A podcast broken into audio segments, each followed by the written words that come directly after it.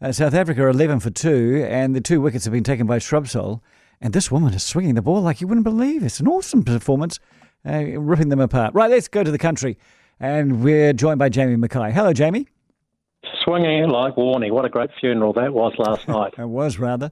I was fine until Summer. The daughter spoke, and then it was like, oh, okay.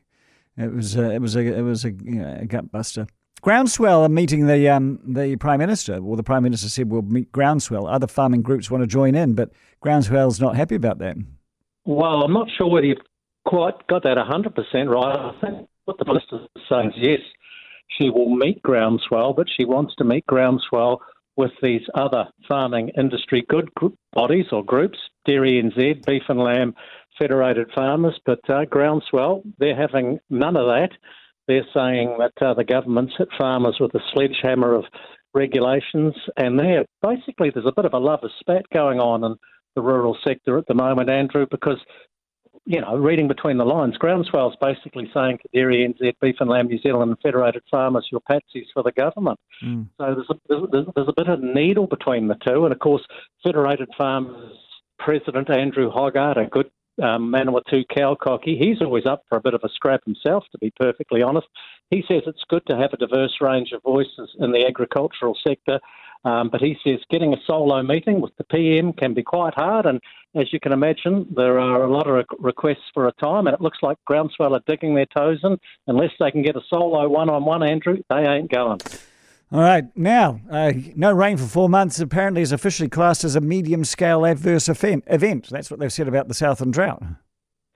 Yeah, and the words Southland and droughts don't really go hand in hand, do no. they? So, Minister Damien O'Connor, Ag Minister Damien O'Connor's announced that Southland, Clutha, Queenstown Lakes districts are now in this medium scale adverse event. It's going to open up $100,000 in government funding, and that's just to support support service services basically. But what's so unusual about this one, Andrew, is it hasn't rained uh, like on Stewart Island for about three mm. months. Mm. Uh, South Coast is the lowest since rainfall records began. Rivers are at, at levels only seen about every 80 years.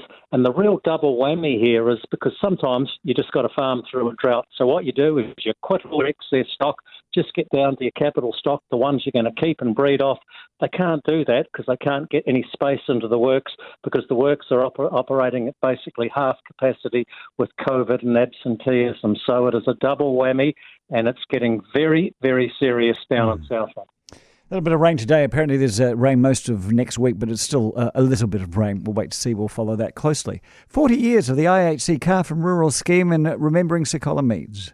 Yeah, we had a bit of a special show on the country today, Andrew. Um, uh, he was he's a great man, and this is a wonderful story. 40 years of the IHC Calf and Rural scheme. A Taranaki cowcocky by the name of Norman Cashmore decided um, about 40 years ago he'd get some calves off dairy farmers. They uh, and they could raise them, and then he would give them a pair of gumboots in exchange, and that's how they'd make money.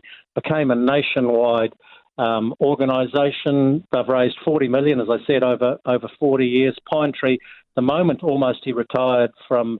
Uh, rugby, he um, an IHC delegation from Hamilton turned up at his Te Kuiti farm for teas and scones.